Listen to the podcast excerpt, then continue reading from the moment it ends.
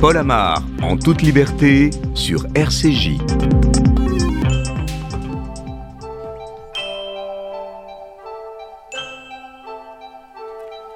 Les vieux ne parlent plus, ou alors seulement parfois du bout des yeux. Même riches, ils sont pauvres, ils n'ont plus d'illusions et n'ont qu'un cœur pour deux. Chez eux, ça sent le thym, le propre, la lavande et le verbe d'antan. Que l'on vive à Paris, on vit tous en province quand on vit trop longtemps.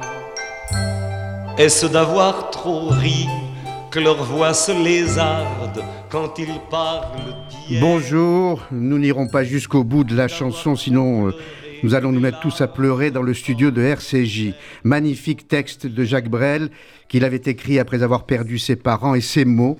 Nous les faisons nôtres quand une grand-mère, un grand-père, une mère, un père nous quittent. Mais ce poème, Jacques Brel l'avait composé et chanté en 1963. 1963. Depuis, les vieux ont bien changé. Pour reprendre les mots de Jacques Brel, aujourd'hui, il parle, et ils rient, ils voyagent, ils travaillent, ils aiment et ils rêvent.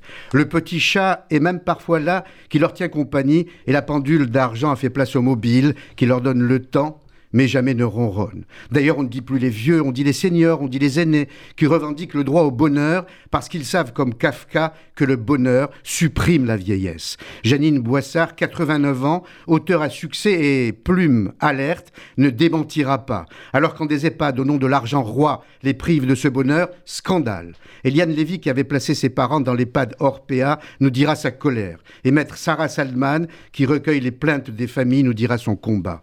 Du coup, une question se pose et s'impose sur notre rapport à la vieillesse. Par quoi remplacer l'EHPAD en cas de défaillance? Par l'aide à domicile, répondra Nathalie Cohen-Bezerman, qui nous présentera sa société Senior Company. Et ma consoeur, Nathalie Lévy, confirmera qu'il a réussi à aider, aimer, dit-elle, sa grand-mère tout en travaillant. Chateaubriand disait de la vieillesse qu'elle était autrefois une dignité et qu'elle était devenue une charge. Ce mot, vos réflexions pour nous tous. Paul Amar, en toute liberté, sur RCJ. Quand on paie 6 000 euros par mois, parfois plus, à un établissement où l'on est censé être aidé, soigné, câliné, mais où très vite on est oublié, délaissé, parfois même maltraité, cela s'appelle un scandale, Églantine Delalleux. Des personnes âgées rationnées, abandonnées dans leurs excréments ou laissées sans soin pendant des jours. Il y a deux semaines, l'apparition du livre Les Fossoyeurs du journaliste Victor Castanet a provoqué un séisme médiatico-politique. Fruit de trois ans d'enquête, le livre décrit des maltraitances, une obsession de la rentabilité au détriment de la santé des résidents du groupe Orpea, des propos formellement démentis par la direction qui parle d'une volonté manifeste de nuire. Et ces révélations ont provoqué un véritable choc. Sur France Inter, la semaine dernière, la ministre chargée de l'autonomie des personnes âgées, Brigitte Bourguignon, a annoncé l'ouverture de deux enquêtes administratives. C'est une première parce qu'il faut taper fort pour bien montrer qu'on ne fait pas n'importe quoi dans ce pays dans une activité qui est lucrative, mais qui ne doit pas être lucrative au détriment de la bientraitance. Depuis une dizaine de jours, des centaines de témoignages affluent quotidiennement dans les médias ou sur les réseaux sociaux. Au micro de BFM TV, plusieurs familles ont témoigné des maltraitances que subissaient leurs proches dans les EHPAD Orpea, mais aussi dans d'autres EHPAD publics et privés. À plusieurs reprises, ma mère est tombée par terre, a eu plusieurs bleus, une fois du, côté droit, une fois du côté gauche. Mère sonnait, ma mère sonnait, sonnait, sonnait. Et comme elle avait toute sa tête, je sais qu'elle disait la vérité. De nouvelles propositions, Paul, gouvernementales afin d'éviter ces dérives devraient voir le jour d'ici quelques semaines. Merci Églantine, bonjour. Eliane Lévy. Bonjour. Merci d'être là. J'imagine que vous n'avez pas été surprise par les révélations de notre confrère Victor Castanet. Absolument pas. C'est ce que nous avons vécu pendant huit ans. Mes parents étaient euh, à Orpea, euh, les bords de Sananeuilly, euh, en 2011. Donc en fait, mes parents ne pouvaient plus être maintenus à domicile. nous avons de manière urgente été obligés de, chercher un établissement. mon papa, lui, voulait absolument continuer à prendre en charge ma maman. Donc mon papa était valide avec toute sa tête, mais avait des difficultés pour se, pour se déplacer. Ma maman avait été Alzheimer, mais par contre, elle était en état de physique super top. mais il voulait continuer à, l'accompagner. Il voulait pas être séparé de, de, de, ma maman. Donc nous avons cherché un établissement qui pouvait accueillir mes parents ensemble. la difficulté du moment, donc c'était en 2011, c'était que en fait à l'époque, ben, en fait il n'y avait pas de place comme ça, comme aujourd'hui on peut trouver facilement une place dans un établissement, dans un EHPAD. il fallait être sur liste d'attente en fait. donc du coup nous nous sommes retrouvés à Neuilly, un établissement qui venait d'ouvrir, un, un Orpea qui venait d'ouvrir. Il y avait très peu de résidents à l'époque. Nous avons fait une visite et effectivement, on a été euh, ben, vraiment, euh, enfin, pas ravis, oui, de pouvoir mettre nos parents dans un tel établissement. Euh, les chambres étaient super confortables. Au niveau de la restauration, il y avait une très belle salle à manger avec des nappes blanches et un maître d'hôtel. Enfin, quelque chose que l'on ne connaissait. Il y avait une piscine, il y a une piscine, un, endroit de luminothérapie, musicothérapie, une salle de kiné, des, terrasses. enfin, vraiment quelque chose. On était séduits vraiment et, par vous le lieu. Payez combien pour vos deux Alors, c'était 6 000 euros par personne, et par mois. Donc 12 000 euros. Donc séduit euh, en arrivant, et vous avez assez vite déchanté. Alors nous avons assez vite déchanté dans la mesure où nous devions systématiquement être présents pour chaque dysfonctionnement. Donc la chance que l'on avait au début, c'était que mon papa était avec ma maman, donc euh, tout le moindre dysfonctionnement, c'est lui qui nous appelait pour nous dire voilà ce qui se passe, et il n'osait pas dire quoi que ce soit de peur de représailles. Ça, c'était quelque chose qui était très très difficile pour lui. Il avait peur de, de, mal le dire et que les soignants. C'est un mot terrible. Hein, eh ben, en fait, ce qu'il disait, on n'est pas en prison, on est dans un EHPAD. En fait, hein, il avait peur que du coup, on, on lui donne pas à manger ou qu'on lui, il avait vraiment peur de ça. Donc nous, on intervenait, on leur disait mm. voilà, donc les dysfonctionnements qu'on a pu euh, quand ils étaient ensemble, c'était mais le, truc majeur, c'était les médicaments. Les médicaments étaient posés euh, par l'aide-soignante sur les plateaux repas du soir. Et euh, en fait, euh, ils ne s'assuraient pas que les personnes prenaient leurs médicaments. Donc mon papa était allongé, ma maman, avec son plateau repas, parfois ne, ne prenait pas ses médicaments. Et il revenait, il vérifiait pas si les personnes prenaient les médicaments. Au niveau de l'hygiène, il y avait des problèmes. ben, il, on leur lavait pas les dents, enfin, l'hygiène, les vêtements, enfin, tout ça, c'était vraiment... Et il y a eu une première alerte très sérieuse quand votre maman a fait une fugue. Et ma maman, un soir, a fait une fugue, est partie à 2h du matin, elle s'est habillée, elle est sortie de la chambre. Mon papa a cru qu'elle allait euh, faire un tour et déambuler, comme cette pathologie euh, entraîne les, déambulations. Euh, et en fait, elle est parvenue au bout d'une heure et demie. Donc là, il a signalé sa disparition, en fait. Hein. Ils ont commencé à la chercher, n'ont pas trouvé dans l'établissement. On nous a appelé à 4h du matin. Et là, ce qui était quand même incroyable, c'est qu'il y avait que la directrice, il y avait une seule personne qui était là pour nous aider, et ce sont mes sœurs et moi qui avons, et, et nos maris qui avons fait la recherche de, de ma maman dans l'établissement de manière structurée. Impossible de la trouver. Alors, dans un établissement aussi luxueux, j'imagine qu'il y avait des caméras. Mais c'est ce qu'on nous a dit, et vous inquiétez pas, il y a les caméras. On a voulu voir les caméras, elles ne fonctionnaient pas, et surtout, porte ouverte. Donc il y a eu une porte qui avait été laissée ouverte et ma maman a quitté euh, l'établissement. La crainte que l'on a eue, c'était les bords de Seine. Donc on traversait la rue, il y avait la Seine. Et là, on a eu vraiment peur qu'elle qu'elle soit bon voilà, elle avait plus sa tête. Hein. Et en fait, on a retrouvé ma maman euh, trois heures plus tard, enfin vers 7 heures du matin. On a porté plainte au commissariat, bien évidemment, pour qu'il la recherche, parce qu'ils nous ont expliqué qu'il fallait absolument qu'on la recherche et qu'on la retrouve dans les 12-24 heures. Comme étant Alzheimer, elle n'aurait pas su qui elle était, elle pouvait devenir SDF. Donc je vous dis pas l'angoisse. Et d'ailleurs, quand, vous l'avez retrouvée, euh, elle avait déjà des. Elle était tuméfiée, elle, était, elle avait traversé tout Neuilly, elle oh, était arrivée dans le 17e, elle avait le visage tuméfié, les lunettes complètement cassées, elle était complètement... Euh, et en fait, c'est un commerçant qui l'a retrouvée en ouvrant son magasin le matin. Hmm. Donc euh, nous, on a voulu porter plainte à ce moment-là, mais pareil, mon papa nous a dit, je vous en prie, ne dites rien, c'est pas grave. Et la directrice nous a dit, s'il vous plaît, voilà, c'est la première fois que ça arrive. Donc en ce qui concerne votre papa, 6 000 euros pour lui par mois, par mois et la peur au ventre. Et la peur au ventre. Voilà. Donc, nous, personnellement, on n'avait pas les moyens de, payer ça, et, euh, enfin, cette somme-là. Et en fait, on a vendu leur appartement euh, pour leur permettre de vivre et, de, et qu'ils aient. Alors, c'est vrai que c'était luxueux, mais en fait, quand on visitait les autres euh, établissements, c'était vraiment pas non plus super, hmm. super bien. Votre papa, malheureusement, n'est pas resté très longtemps. Tout à fait. Un, mois, un an plus tard, quasiment, neuf mois plus tard. Et, il est parti, votre maman est restée seule. Et les difficultés se sont poursuivis pour votre maman parce que Alzheimer, Alzheimer mais exclut des lieux de convivialité ou des lieux de vie de cette EHPAD. Tout à fait. Donc là, euh, on nous a demandé que, que maman puisse, enfin, on nous a demandé, il a fallu que maman intègre l'unité protégée de la résidence, donc euh, l'unité protégée où effectivement il y a un digicode. Euh, là, en fait, ils sont, les, résidents, il y a une quinzaine de résidents qui sont enfermés dans cette, dans, cette zone, on va dire, chacun à sa chambre et avec un lieu de vie commun.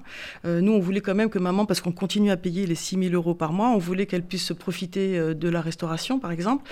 Et là, ben, une ou deux fois, ils ont emmené maman, mais la pathologie dérangeait les autres résidents. Donc, du coup, on nous a demandé ben, de la laisser, de, continuer à déjeuner avec, dans l'unité protégée. et là, effectivement, la difficulté qu'on avait, c'est qu'on n'avait plus les yeux de papa pour nous dire ce qui n'allait pas. Et privé même de, ce lieu de luminothérapie. Donc, bah oui, alors, alors on a demandé, en, fait, on était vraiment révoltés par le fait qu'elle ne puisse pas sortir, parce que c'était ça le deuxième problème, c'est qu'ils ne sortaient jamais les résidents. Donc l'établissement ajoutait de la solitude à la solitude. Ah bah il y avait, c'était comme ma soeur me dit, c'était la prison dorée. C'était vraiment, ils étaient enfermés dans ce lieu, pas assez de moyens pour sortir. Il y avait des animations placardées partout dans la maison de retraite, dans les, ascenseurs en disant euh, concert cet après-midi, euh, intervention euh, magicien, etc. Et on ne les amenait jamais. Quand hmm. on leur disait mais pourquoi vous, ne les descendez pas? Mais vous, vous aviez fait des recours? On n'arrêtait pas. En fait, ce que l'on faisait, c'est qu'à chaque fois qu'il y avait un dysfonctionnement, on n'arrêtait pas de, de, se plaindre au niveau de la direction.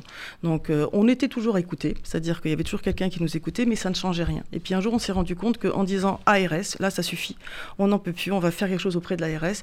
Du coup, ils mettaient en Agence régionale de santé. Excusez-moi, oui. Euh, et ils mettaient en place des réunions de coordination. Donc là, on avait la directrice, la, responsable des infirmières, la responsable des aides-soignants, enfin tout le staff qui était présent pour proposer une solution où ma maman pourrait se sentir mieux avec vraiment des.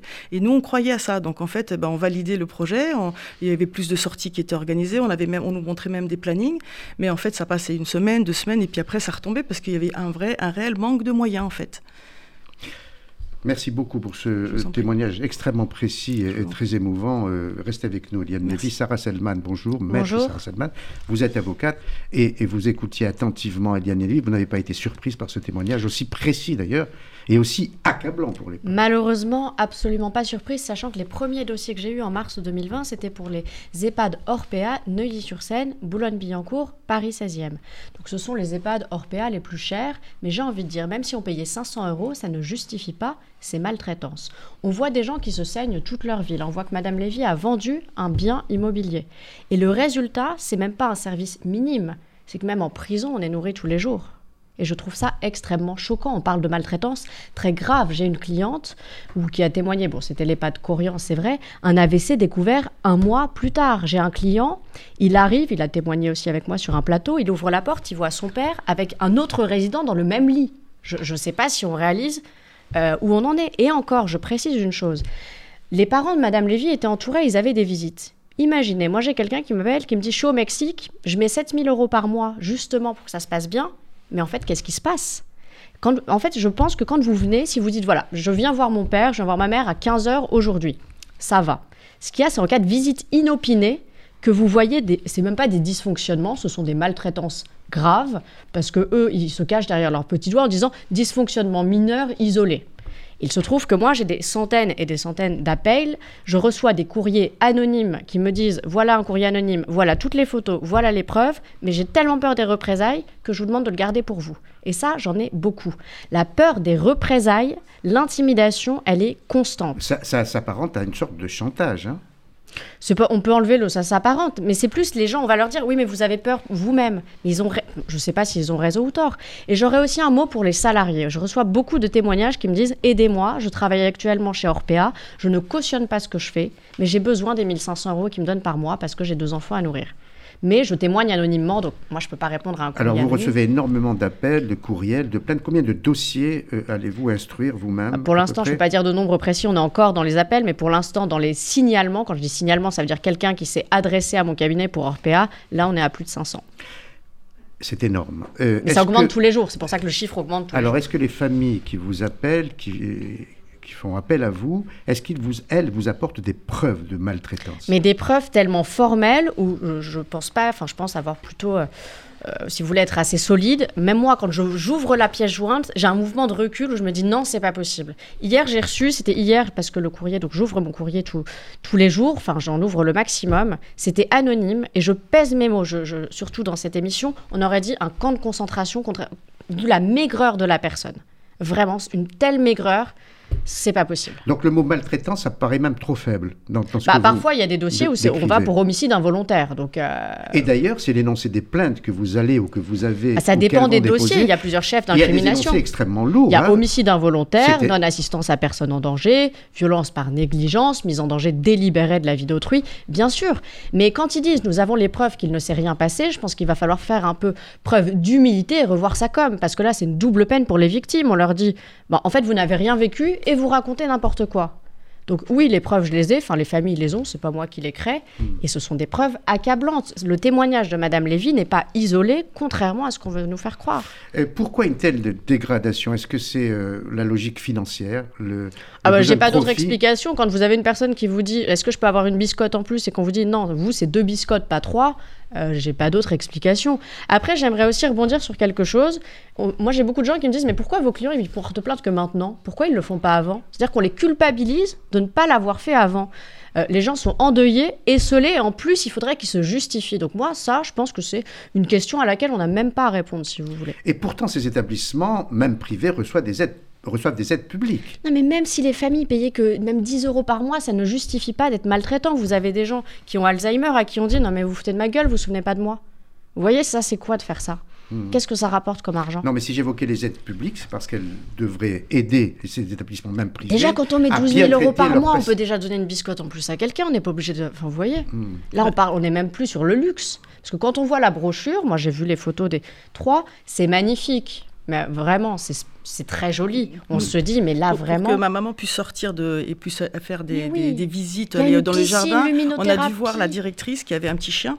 Et ma sœur lui a dit, mais euh, vous avez un chien, mais vous, vous sortez votre chien? Elle lui dit, mais bien sûr, euh, je sors mon mhm. chien matin et soir. Il dit, mais même ma mère, vous ne sortez, la sortez pas. Vous traitez même pas ma maman comme votre chien. Ah non, je pense qu'un animal est Tellement c'était ah insupportable. évidemment. Mais c'était, et là, il a fallu à chaque fois qu'on aille, qu'on crie, qu'on. Et encore, Madame Lévy a fait des démarches.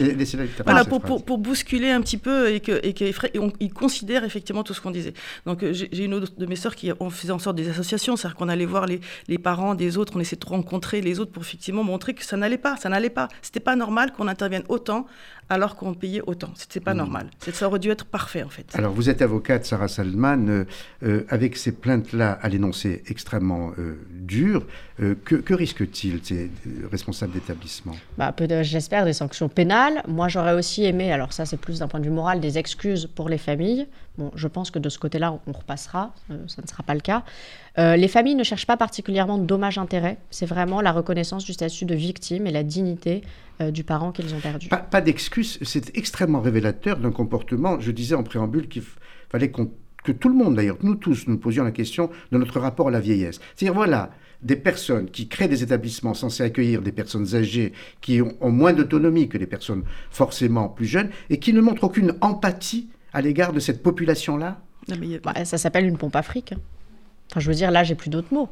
Euh, vous pouvez faire quelque chose de tout à fait humain. Moi, je ne dis pas qu'il faut fermer les EHPAD, on en a besoin. Mais je parle d'humanité et que la rentabilité ne prime plus sur le respect et la dignité euh, des résidents, tout simplement. Avec le recul, euh, Eliane Lévy, Qu'est-ce que vous vous dites aujourd'hui eh ben, Nous, on se, culpabilise bien évidemment ah. avec le recul d'avoir maintenu mes parents. D'un autre côté, quand on en reparle entre nous, on se dit mais on n'avait pas d'autre choix parce que d'aller ailleurs, c'était pareil. Euh, et donc euh, voilà, on a fait, on pensait avoir fait le maximum pour eux. On est, c'est clair que ça hante nos, quand on a eu le, on a lu le livre et euh, voilà, ça hante nos, soirées en fait. Et en fait, aussi, j'interviens aussi aujourd'hui bah, pour les, les, mm. les, les les personnes âgées d'aujourd'hui et ceux qui vont arriver. Et pour, si on peut faire quelque chose pour cette, catégorie de personnes, ben voilà, c'est ça aussi, c'est pour ça qu'on est là.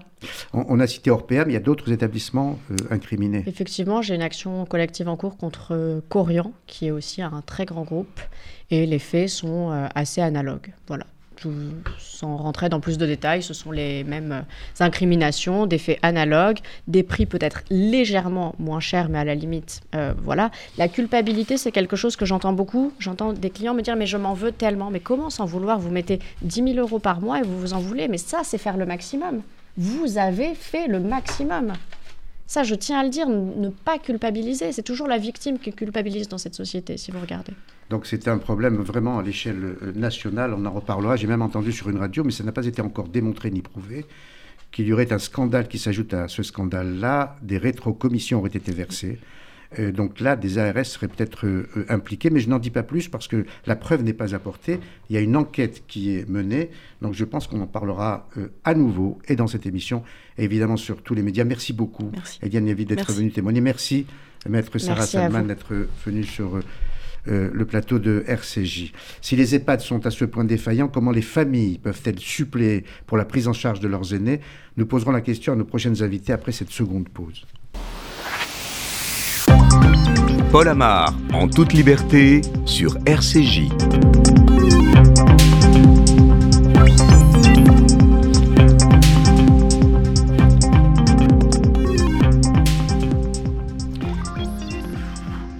Et nous poursuivons notre émission sur le scandale des EHPAD qui a contraint le gouvernement à réagir. On l'a vu avec Eglantine. Mais il faut dire que l'exécutif, euh, pour être honnête, s'était déjà penché sur la question, Laurence Goldman.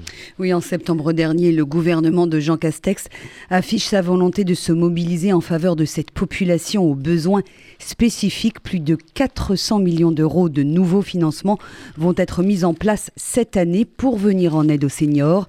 Sur ce total, 240 millions seront affectés aux services d'aide à domicile.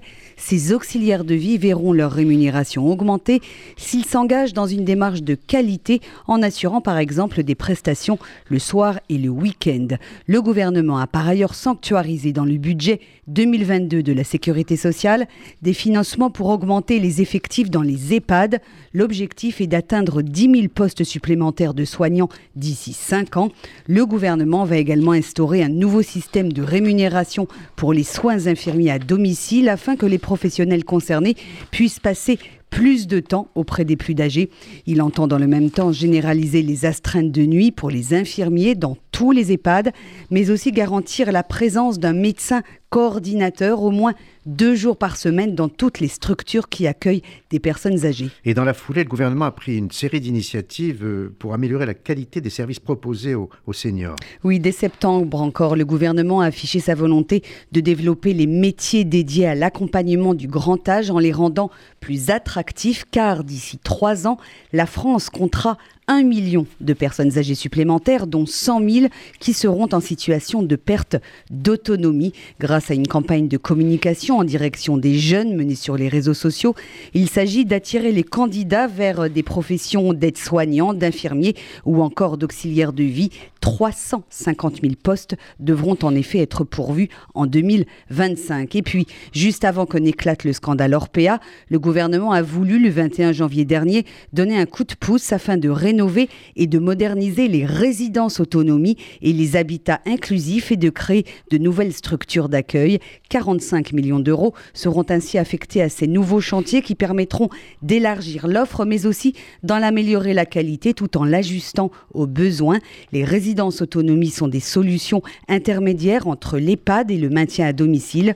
Quant aux habitats inclusifs, ils permettront de faire cohabiter dans un même lieu des personnes âgées et d'autres catégories de population, des personnes handicapées par exemple, avec le soutien d'animateurs et de bénévoles. L'idée est de faire de ces EHPAD nouvelles, for formules des lieux ouverts sur l'extérieur. Merci Laurence. Nathalie Lévy, bonjour.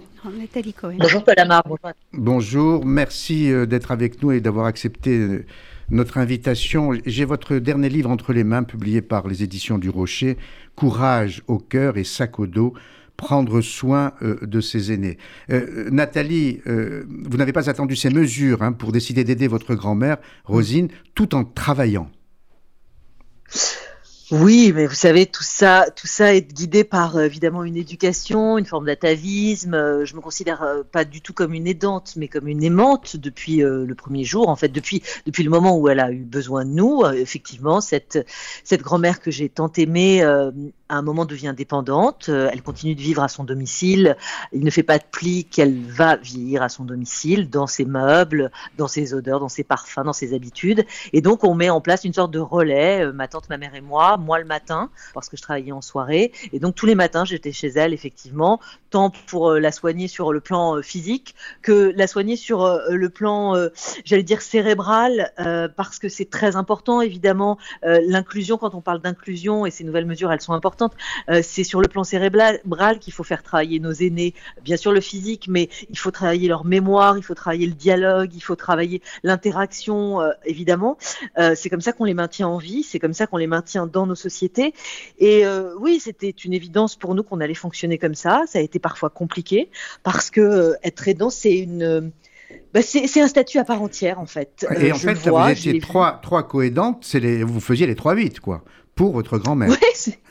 Oui, c'est ça, c'est ça. Mais parce que, parce que vous savez, les, agences d'emploi aux personnes, vous connaissez, vous voyez ces agences qui fleurissent un peu partout dans nos villes. C'est très bien, mais ça veut dire qu'on laisse nos, on laisse nos aïeux, nos grands-parents, nos, les êtres qui nous sont chers à des personnes qui sont étrangères, et on n'a pas le rapport, on n'a pas le même rapport. Même si ces auxiliaires de vie, euh, elles ont besoin d'être vues aujourd'hui, d'être, euh, d'être dans une voie d'excellence. Il le faut parce que vous l'avez dit, les chiffres en parlent, euh, la population vieillit inexorablement et donc, il faut revaloriser ces filières. C'est le béaba, parce que si on requalifie ces professionnels-là, on pourra soigner nos anciens. C'est le seul moyen. Parce que nous, les aidants, la famille, on est un peu court en disponibilité, vous le comprenez bien. Donc, il faut effectivement revaloriser ces filières, en faire des, filières d'excellence, les sortir de, de la pénombre. Euh, c'est tant au niveau de la formation qu'au niveau euh, du salaire, bien entendu. Alors, évidemment, il faudrait euh, surtout ne pas culpabiliser les familles qui placent l'aîné dans un EHPAD, parce que parfois, c'est extrêmement difficile de prendre en charge son aîné. Et il ne faut pas nier les difficultés qui ont été d'ailleurs les vôtres, parce que au fond, vous aviez trois vies en une. Euh, votre vie euh, maritale, celle d'épouse mm. et celle de maman, votre vie euh, professionnelle, et là vous êtes ma consoeur, et je sais que parfois c'est extrêmement lourd, et ça, ça induit même des tensions professionnelles, et votre vie de petite fille, aidant la mamie Rosine. Comment parveniez-vous à à avoir ces trois vies, j'imagine qu'il y avait parfois des tensions au bureau ou même chez vous. Oui, oui, Paul, évidemment. Il y a eu aussi euh, beaucoup de, de non-dits euh, ne pas l'assumer. C'est aussi le lot des aidants qui n'assument pas leur statut. 78% ne le disent pas. Il euh, faut savoir que 57% des aidants familiaux sont des femmes. Souvent, la distance entre la distance géographique entre le foyer du senior, de la personne du grand âge et de l'aidant, c'est au-delà de 100 km. Ça peut être 200 et évidemment plus. Donc, c'est beaucoup évidemment de sacrifices, beaucoup de temps passé sur les routes, beaucoup de fatigue morale, physique, etc. Et c'est beaucoup de compromis. Vous savez, euh, aujourd'hui, il y a un congé qui existe, qui a été mise en place il y a un peu plus d'un an maintenant, avec une rémunération, enfin en tout cas un dédommagement, on appellera ça plutôt comme ça. Le problème, c'est que les aidants, ils n'osent pas se déclarer, ils n'osent pas aller dire à leur employeur, bah écoutez, moi je suis aidant, j'ai mon papa ou ma maman ou mon grand-père, que sais-je, dont il faut que je m'occupe, ou même un enfant handicapé. Euh, ça va durer peut-être deux ans, ça va durer peut-être une vie. Ils n'osent pas. Et, pardon Nathalie, mais vous-même, si vous arrivez en, retard, par exemple, quand vous étiez à Europe, vous ne disiez mmh. pas pourquoi non, parce que parce que c'est pas bien vu dans l'entreprise, Paul. C'est pas bien vu. Il y a toute une éducation à faire aujourd'hui dès l'école, dès le plus jeune âge, dès l'entreprise, euh, dès la faculté même, pour éduquer, rééduquer, apprendre euh, à nos employeurs, à nos enseignants que les danses, ça tape à toutes les portes à un moment de notre vie et sans prévenir. Un jour aidant, un jour aidé. Et donc, il faut familiariser les entrepreneurs, les entreprises, les patrons avec ça, avec ce dispositif qui, de toute façon, on peut pas faire du bricolage ad vitam aeternam. Aujourd'hui, la population euh, la plus âgée dans le monde, ce sont les Japonais. Mais nous, on n'est pas très très loin du compte. Hein. Vous savez, les chiffres, ils sont édifiants. Donc, on y va vers ce vieillissement de la population. Comment on va faire, nous, les enfants, les petits-enfants? On peut pas tous placer nos parents. D'abord, on n'en a pas tous les moyens parce que ça coûte cher. Un EHPAD aussi et les EHPAD privés, on en a parlé. Ça fait 15 jours qu'on en parle. Donc, mais quand on veut les garder à domicile et si on peut pas avoir un turnover dans la famille, ça veut dire un turnover avec des aides et des auxiliaires à domicile. Et ça, c'est un coût. Pourquoi? Non pas parce que ces femmes elles sont bien payées ou surpayées, mais parce que ces agences, euh, eh bien, elles, évidemment, elles se rincent sur leur dos pour dire les choses très franchement. Euh, et, que 24 euros de l'heure, c'est excessif pour une famille, hmm. pour payer quelqu'un à domicile pour son propre parent. Et c'est la raison pour laquelle on, les appelle parfois les invisibles, ces aidants Absolument, c'est invisible. C'est pour ça qu'il faut changer de paradigme. Il faut revoir la valeur de la vie humaine. Selon moi, on est au moment dans une sorte de marchandisation du lien social euh, ça fait peur, ça effraie. Les services ne sont pas coordonnés entre eux. Il faut revoir l'offre de services en fonction des territoires. Vous savez, au, Danemark, ça se passe dans les municipalités. Ça se passe, euh, voilà, sur le plan municipal. Là, au Danemark, nos seniors, nos vieux, sont les plus heureux. La population la plus heureuse au monde, c'est là-bas que ça se passe parce que il y a l'inclusion, il y a effectivement l'intergénérationnel qui joue à plein, et puis tout est fait en termes de prévention. Les hmm. passages c'est bête, hein, mais les passages piétons, ils sont organisés aussi pour les seniors, les escaliers, les rampes dans les magasins, dans les... tout ça est mis en place pour que les seniors puissent continuer à être dans la vie. Nathalie, Euh, moi, euh, j'ai le sentiment qu'un monde sans aînés serait un monde inhumain, et donc je, je- c'est Hmm. vrai, si je peux faire un tout petit peu la lumière là-dessus, je le fais. Et vous le faites euh, brillamment, d'une façon pertinente. Nathalie, votre grand-mère, et c'est formidable, a vécu presque 100 ans.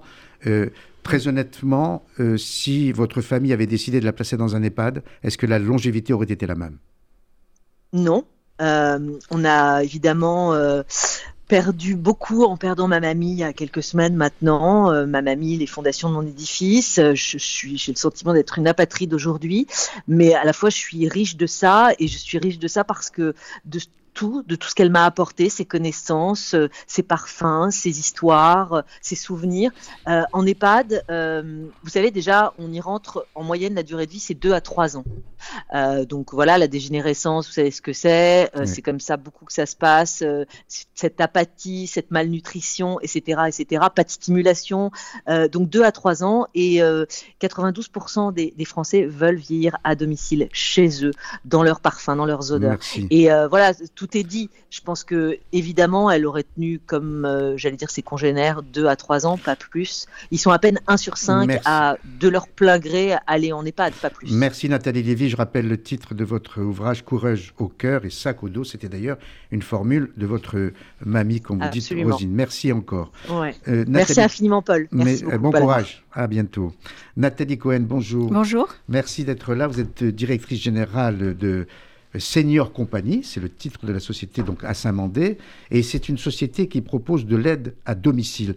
Euh, D'abord une question un peu personnelle, pourquoi ce choix de Alors, je pense que tous les gens qui font ce métier ont une histoire personnelle derrière, et, c'est intéressant que vous posiez la question.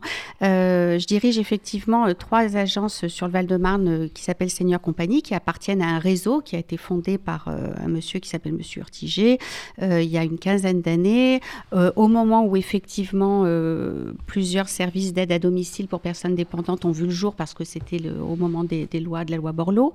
Personnellement, moi, j'ai j'ai fait ce choix ben, un petit peu comme euh, Madame Lévy qui a témoigné, euh, Madame Lévy qui avait ses parents, Lévy. Eliane Lévy qui avait ses parents euh, à Orpea. Moi, ma grand-mère paternelle a vécu jusqu'à 104 ans. Ma, mon autre grand-mère maternelle jusqu'à 98 ans, comme on dit en yiddish, Kanaïnoré. Et c'était c'était une, une galère. Et en séfarade, on dit jusqu'à 120 ans. Voilà, exactement. C'était une galère à cette époque-là pour trouver un moyen de les faire garder. Enfin, garder, c'est pas le mot euh, juste, mais de, pour s'occuper d'elles à domicile. Et du coup, on s'était tourné vers l'Orpea. C'est comme ça que j'ai connu Madame Lévy qui a témoigné. Euh, et c'était magnifique et c'était splendide. Mais évidemment, on va pas revenir sur ce qu'elle a dit. C'était pas, euh, c'était pas convaincant au moment au niveau de la prise en charge. Donc moi, j'étais pas dans cette partie-là, dans ce métier, mais j'ai choisi de, de m'intéresser à ce métier parce que euh, je considérais que euh, nos grands-parents, nos parents ont une histoire. Avant d'être perso- des personnes âgées dépendantes, ben, elles ont été des, des personnes euh, comme nous, travaillant Absolument. actives. Euh, alors, il y a le placement en EHPAD, on, on- on en a vu les conséquences, on en a longuement parlé. Il y a, le, il y a le, le- le maintien à domicile de la personne quand c'est possible, quand la famille peut s'en occuper, mais parfois euh, c'est difficile pour elle. Et donc, vous proposez une troisième voie. Alors, précisément, quel service proposez-vous? Alors, c'est vrai quand on demande à une personne où souhaitez-vous vieillir, et je suis sûre que si on nous demande ça à nous aujourd'hui, hein, euh, on dit chez nous, on veut vieillir Clairement, chez nous. clairement. Donc le service qu'on propose, c'est vrai que, euh, alors je vais revenir sur ce qu'a dit Nathalie Lévy, journaliste avant, lorsqu'elle a dit les services à domicile seraient sur le dos des aînés. On ne parle pas de gros financeurs, de financiers comme il y a chez Orpea ou chez Corian.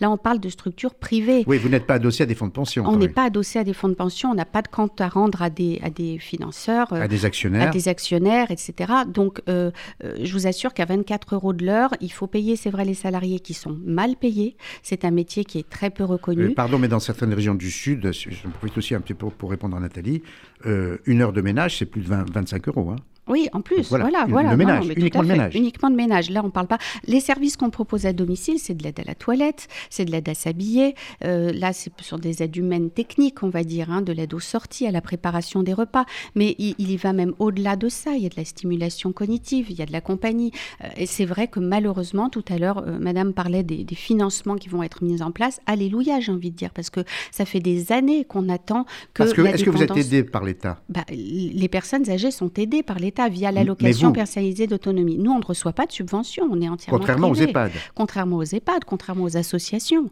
Nous, on est entièrement privé. Donc, euh, les personnes ont une partie de leur dépendance qui est financée par l'APA, mais je vous assure que ça ne couvre pas tous les besoins. Alors, quand j'entends les gouvernements qui font euh, chaque année, c'est régulier, enfin, ça revient euh, régulièrement, oh, mais on est scandalisé par ce qui se passe dans les EHPAD, ou alors, effectivement, avec l'allongement de la durée de vie, il faudrait faire quelque chose sur le plan financier. Mais le dernier euh, la dernière loi grand âge a été enterrée, pardonnez-moi cette expression, mais euh, Madame Buzyn était sur ce, sur ce dossier, le projet de loi a été enterré. Euh, le rapport Libo, qui justement faisait état de tout ce qui se passe au niveau de la dépendance et des financements qui, sont vraiment importants, qu'il faudrait débloquer, on n'en parle plus aujourd'hui.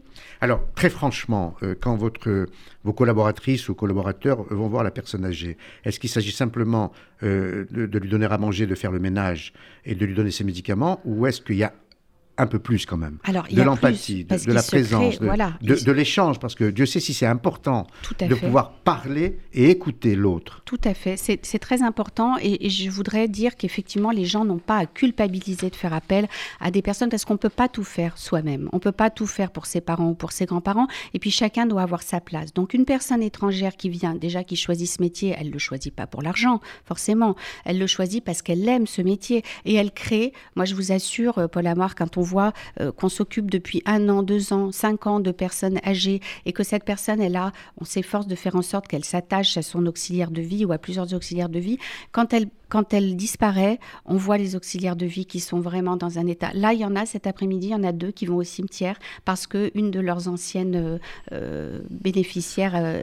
Donc il y, y, a une vraie relation humaine qui s'établit. Tout à fait, tout à fait. Entre la personne aidée et les dents. Absolument, il y a une vraie, il y a une vraie relation qui s'établit et la personne aidée fait appel à nous parce que sa fille ne peut pas ou son fils réaliser une toilette pour sa maman ou faire des actes comme ça, c'est pas possible. Puis les gens travaillent aussi, donc ils font appel aussi à nos services parce qu'ils peuvent pas euh, s'occuper de. Vous êtes une, une, société, une compagnie, puisque c'est le nom de la compagnie, c'est une compagnie euh, euh, privée. Euh, évidemment, il faut faire une marge, euh, c'est normal, comme dans toutes euh, les sociétés et les entreprises. Est-ce que vous ne craignez pas, pour reprendre l'expression de François de Closet, on est dans, dans le monde du toujours plus, de succomber à votre tour dans cette logique financière? Alors, je vais vous dire comme, si... Comme les EHPAD, manifestement, c'est clair, de tout ce qu'on nous raconte, il est clair qu'ils sont soumis maintenant à cette logique du toujours plus. Quoi. Alors, on n'est pas au même niveau. Hein. Alors, après, effectivement, euh, moi, je parle de Senior Compagnie parce que je connais et parce que c'est ma boîte. Hein. Euh, voilà, en tout cas, les, agences que, que, je dirige. Et puis, j'ai d'autres confrères euh, France entière et dans la région parisienne qui en ont aussi. nous, au niveau auquel on le fait, et, et je pense qu'il y a même des, des enseignes concurrentes qui le font aussi, on n'est pas dans ces niveaux-là de, rentabilité, euh, voilà, ça reste, ça reste tout à fait raisonnable. On paye nos salariés, on paye nos charges, euh, et, puis on fait manger quand même euh, des personnes. Hein, voilà.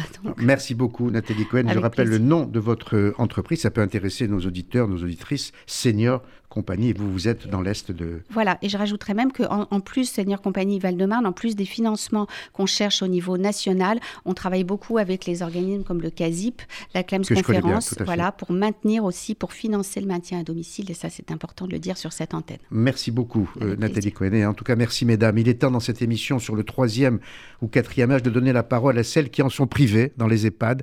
Janine Boissard a 89 ans, auteur à succès, virtuose d'un style simple pour Paris Match, plume inoxydable pour le Figaro. Inoxydable, c'est bien le terme. Janine Boissard nous rejoindra dans un instant. Paul Amar, en toute liberté, sur RCJ. Euh, gardez la main, donc le micro, cher Margot, pour passer du, du, flash info à la chronique et nous rappeler que la société, la nôtre, a considérablement évolué et que les seniors ne sont plus ce qu'ils étaient. Effectivement, les trois quarts des retraités partent désormais à la retraite dès qu'ils en ont la possibilité. Ils ont envie de profiter le plus longtemps possible d'une vie sans travail, ça tombe bien.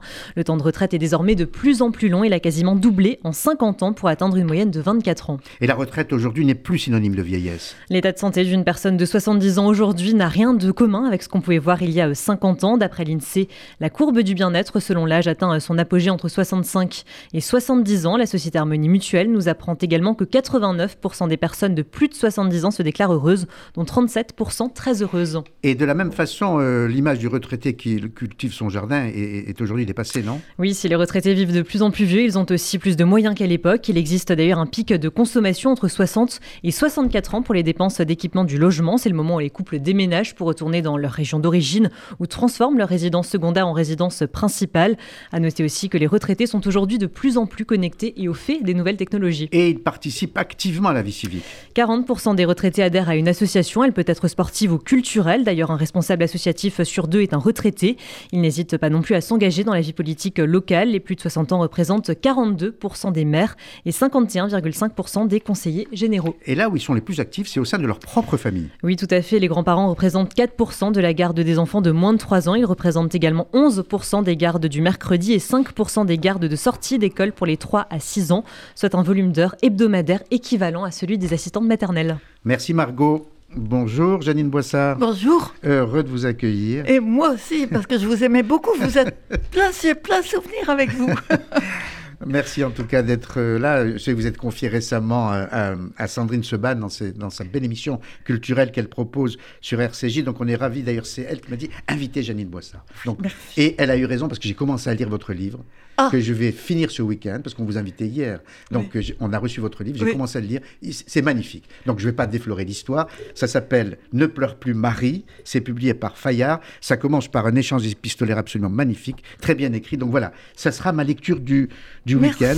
Je, je dis pour vous présenter euh, à nos auditeurs que, et auditrices que vous avez publié plus de 50 livres. Oh, 60 et quelques. Ouh D'ailleurs, ah. euh, j'ai si je ne souffrais de rien à mon âge, ça ne serait pas normal. J'ai très mal au dos parce que depuis 70 ans, j'écris à la plume. C'est à plume. et, et l'après-midi, vous tapez à la machine. À une machine. La, la, la, machine à écrire euh, tradie, quoi, traditionnelle. Une tellement vieille machine quand on est cinq en réserve parce qu'on la trouve plus. vous savez, un jour, j'ai fait une émission euh, quand j'étais sur Paris Première avec Kéodi Menouin et j'ai fait une gaffe. À l'époque, c'était le jour de son anniversaire. Donc moi, je lui souhaite bon anniversaire. J'ai vu son visage un peu se figer, parce que j'ai dit son âge, et je me suis rendu compte qu'il fallait pas dire l'âge. Mais aujourd'hui, on l'assume, notre âge. Ah, mais moi, même. Je peux le dire, là. Alors, plus jeune, je me rajeunissais. Maintenant, je me vieillis. Parce que j'ai presque 90, c'est comme si je les avais. Magnifique, 90 ans, presque 90 ans. Euh, auteur à succès, ça je l'ai dit à plusieurs reprises, loué bah, par la critique. C'est ça, c'est ça qui me porte, si vous voulez. C'est euh, l'écriture, mais c'est bien d'autres choses, c'est les rencontres. Et ce qui, ce qui permet d'être jeune, c'est ça, c'est les rencontres, c'est bouger. Et, je et vous, vous continue à aller dans les fêtes du livre. Vous, vous y allez eh ben, dans les salons sûr. du livre. Et, et puis, euh, je, par l'intermédiaire de la personne qui gère sur les réseaux sociaux, parce que ça prendrait trop de temps, je suis allée récemment chez une personne pour voir les paysages environnants. C'est magnifique. Voilà. Et, et, vous rapportez cette très belle phrase de, de Braque. Ah, ah, voilà. elle, est, elle est très belle. L'art est une blessure devenue lumière. Et votre lumière, c'est l'écriture. Et ma lumière, c'est l'écriture. Et les, les, la blessure, c'était dans mon enfance de ne pas être reconnu par ma famille. Voilà, parce que votre siècle, je dis, vous avez traversé le siècle, mais il a plutôt mal commencé pour vous. Oui, voilà. Ben, non, j'avais une famille formidable, de très grande bourgeoisie, très aimant, mais les, les parents, maman s'occupait pas de nous. C'était la belle dame qui venait nous embrasser le soir, du soir, vous Et voyez. vous en souffriez? Non, Je souffrais de son manque de tendresse. Elle savait pas, on ne l'avait pas appris avoir un manque. Et moi, j'en souffrais particulièrement parce que nous étions, j'avais quatre sœurs, un frère, mais j'étais là pas pareil, la dissipée. Et donc, j'ai été dans toutes les pensions du monde. C'est ça. Et en souffrant beaucoup, beaucoup. Et, et, souvent, parce que la blessure qui était la vôtre a fait de vous une rebelle. Dieu merci pour nous aujourd'hui, lecteur de vos ouvrages, oui. parce que vous vous étiez renvoyé des pensions. J'étais renvoyée un peu de partout parce que je ne faisais que du français. J'étais la meilleure en français, la meilleure en écriture, la meilleure, mais le reste, ça m'intéressait pas. Et déjà, je me disais un jour, à l'époque, je me disais, je serais une grande pianiste. Parce que je jouais du piano avec une élève de, Ma, de, de Marguerite Long, qui était une grande, grande pianiste.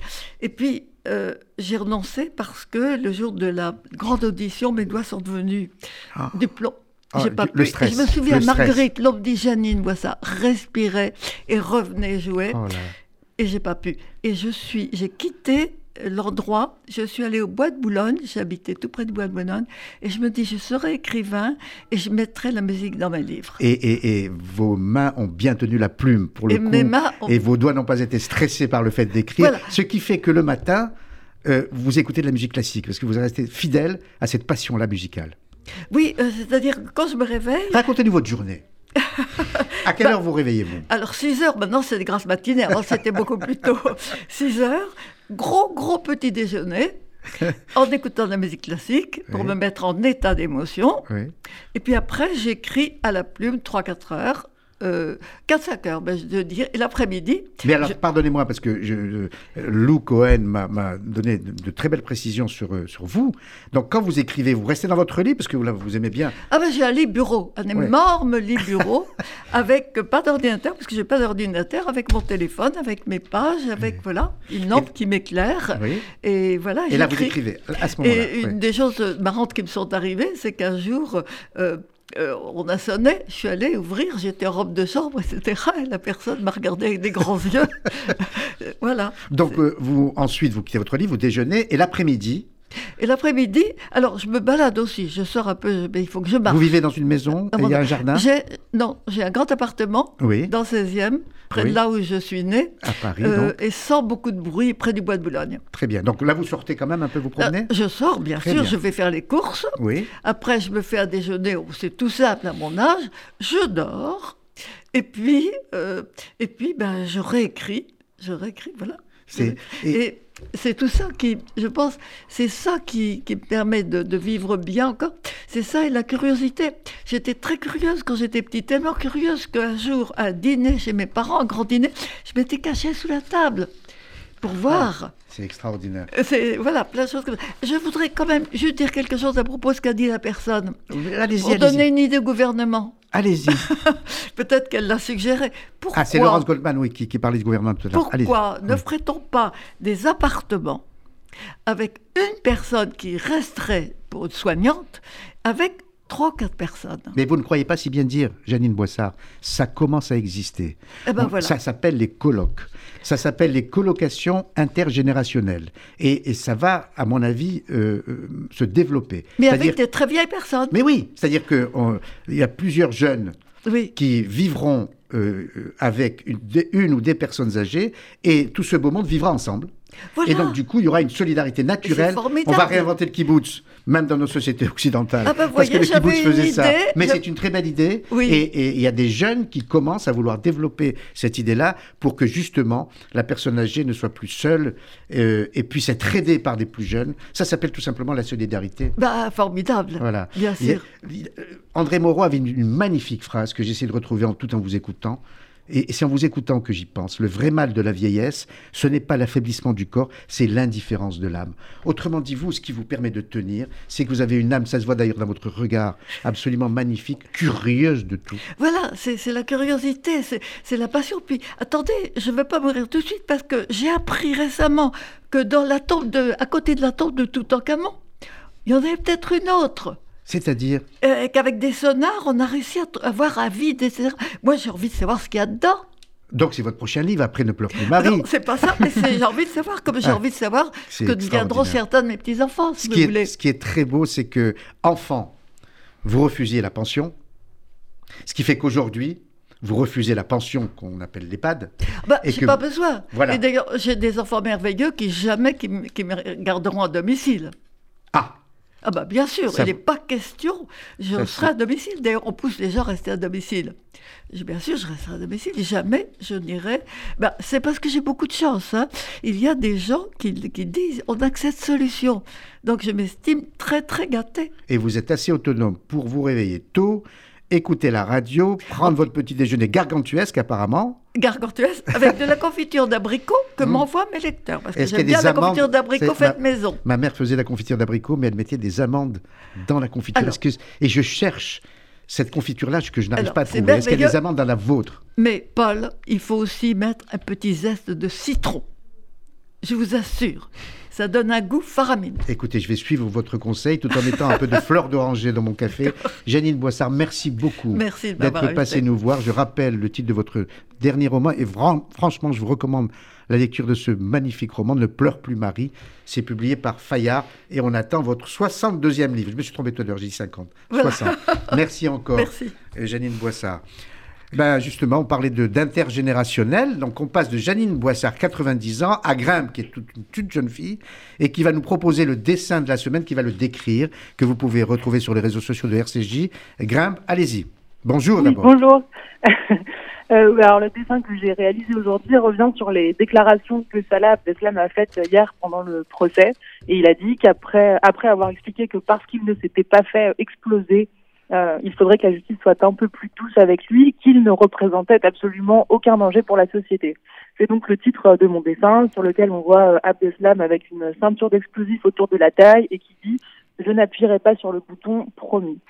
et voilà, je pense que c'est la grande question dans ce genre de situation. Eh ben, vous l'avez, vous l'avez très bien vu et très bien euh, décrit avec ce mensonge éhonté de cet homme dont moi je ne refuse de prononcer le nom, de ce salopard qui prétend ne pas être un danger. Il suffit simplement euh, de comptabiliser aujourd'hui euh, toutes les menaces de mort proférées à l'encontre de nos confrères et nos consoeurs, des journalistes, à l'égard des policiers, à l'égard des femmes et des hommes politiques, pour savoir que tous les, salafistes euh, sont encore très dangereux pour notre société, ces fascistes islamistes.